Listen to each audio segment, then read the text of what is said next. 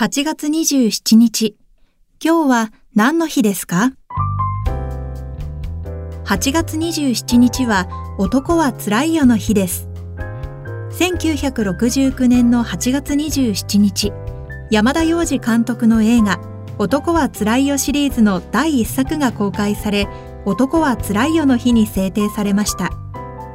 このシリーズは風天の寅さんこと車虎次郎がたびたび故郷の葛飾柴又に戻ってきては何かと大騒動を起こす人情喜劇で毎回旅先で出会ったマドンナに惚れつつも成就しない寅さんの恋愛模様を日本各地の美しい風景を背景に描いています。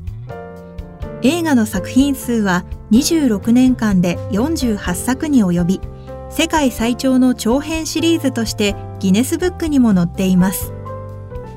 今日は何の日？今日は男はつらいよの日。ナビゲーターは私加藤綾乃が務めました。また明日お耳にかかりましょう。